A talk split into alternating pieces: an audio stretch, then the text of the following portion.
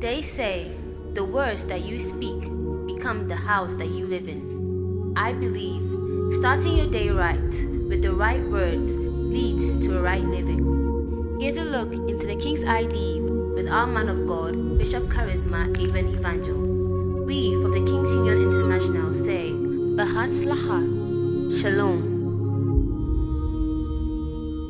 Shalom, everyone. This is a new time, this is a new season, and I pray that your righteousness will move speedily. I pray that whatever the last plan for you would actually manifest in this month. God bless you. And um, I want to go straight into the verse for today, and then today we want to consider the matter of fasting. And so I want to read the verses um, they are taken from Isaiah chapter 58 from verse 5 to verse 7. And I read, Is it such a fast that I have chosen? A day for a man to afflict his soul? Is it to bow down his head in as a bulrush um, and to spread sackcloth and ashes under him? Would thou call this a fast and an acceptable day unto the Lord? Is it this the fast that I have chosen? to loose the bands of evil, of wickedness, to undo the heavy burdens, and to let the oppressed go free, and that ye break every yoke. Is it not the it is not to deal thy bread to the hungry, and that thou thou bring the poor that are cast out of thy house, when thou seest the naked, that thou thou cover him, and that thou hide not thyself from thy own flesh. Hallelujah. So, since we consider the matter of fasting, let's just go into it. Now, fasting seems to be a worldwide matter, discussed and taught daily, you know. And and I know we've all come to believe this system and this matter very much. Now, we are very sure that it's not just a Christian thing or practice, it's something that's done by religions out there and and all that. Wow. So um this is actually, you know, something many believe, and so they do. If we take and consider the word fast, as we see there in the verses, the Hebrew for it um, explains it as something that means to cover your mouth, or the idea of covering your mouth. So we would, we would enter into that, talk about it. Now, Let's read what Jesus, what the Lord says that many understand fasting, and let's read what He thinks fasting is. So that's the two things we want to treat today, pertaining to these verses about fasting. So in the first part, He said that, um, "Is it such a fast that I've chosen?" It's a question, and He continues to say, "A day for a man to afflict his soul." Is it to bow down his head as a bulrush? And to spread sackcloth and ashes under him? Would thou call this a fast and an acceptable day unto the Lord? You see, now this seems to be a practice that comes with fasting in those days in Israel. Um, I think even goes on today. I don't know, but I think, and so in this subject, you could see that he says that many who afflict their soul, um, they would bow down their head, they would spread sackcloth under them and, and ashes and all. They wear sackcloth and then put ashes on them and all those things. But the Lord is asking, would you call just this just the matter of fasting and an acceptable day until the? So you could see that before um, we continue in, in a deeper, the Lord calls it an acceptable day. So it seems to be always something that is declared to the land of Israel or the people of Israel to practice. And um, it might be because of issues going on, it might be because of the Lord's um, not being wrath or not being so happy about them something they have done, and so they need to ask for forgiveness, or something is about to hit them and they have to, you know, go against it, or they have they have a certain painful situation and they are actually doing it. So it's like something that is a practice that is there. But the question the Lord is really asking, is that the idea of fasting, or there comes um, matters more than that. So you could see that yes, you could practice all these things, you could afflict your soul, you could all do these things, but is it the issue? Then it comes to explain that uh, actually, what I have dealt for you is to lose the bands of wickedness, to undo heavy burdens, to let the oppressed go free, and to break every yoke. This is the plan of fasting. You know, this is what the Lord has declared. And so it's not just anything, it's not just any practice that people pick out themselves and do. You know, it is this plan.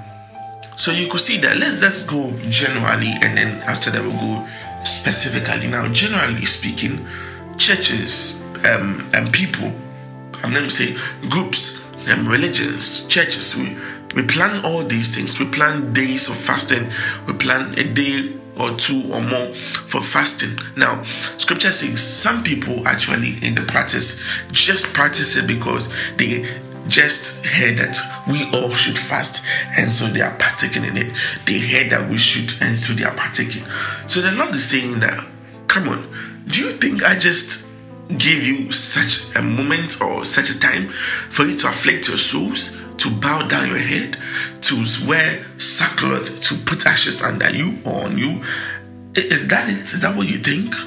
If we come into today's times, is it just to stay away from food or water or to stay away from something? Is that all it is with, with fasting? He says, certainly not. The focus is that hey, that you that you lose the bands of wickedness, that you undo heavy burdens, that you let the oppressed go free, that you break every yoke. This is something powerful when you fast. There is a focus, there is something that your mind is set on. It could be some bands of wickedness that you are in, it could be some heavy burdens that are upon you, it could be that you are an oppressed person and you have to let yourself go free, or somebody is going through an issue and you want the person to go free, or or there's a yoke upon you, upon your neck, and you want to let loose of it. You see, so what seems to be the focus of your fasting? That's what the Lord is talking about pertaining to these verses for fasting. What are you going through? He's telling you that hey, when we are fasting, there should be an issue pertaining to these verses, there should be an issue we are dealing with. It is not that you join many people to just refuse to eat, you just refuse to drink water. That is just afflicting your own soul and has nothing to do with the plan of the fasting. It makes the whole practice absurd, empty, vague, of no importance, of no reason, just afflicting the soul. No, that's not what he's saying is the plan. When he gives an instruction, there's a fasting led by the Lord Himself. You know, we're talking about that. He's saying we all are supposed to focus on something. The man of God, the men of God declare to us, and we are supposed to follow. That's the whole idea of fasting. The plan. When we come as a unit, we all together and the Lord declares something through the man of God, through the woman of God, to us all, it is for a plan let us stick to the purpose. And it's not about the eating and the drinking or not eating or not drinking. No, the focus is all about what the focus of the fasting is. That is why we fast when the Lord declares to us. And then going specifically, you are also supposed to go into a fast which is led by the Lord, not just by your own self. You cannot just pick up a matter and just go into a no. That's what the scripture says. He says that this is the day acceptable to the Lord. And he says, Is it not that you lose the bands of wickedness and that? It is what he said. Now, I want to bring this into today, into the New Testament. Or let, let me just finish that. I'm going to old and come into the new.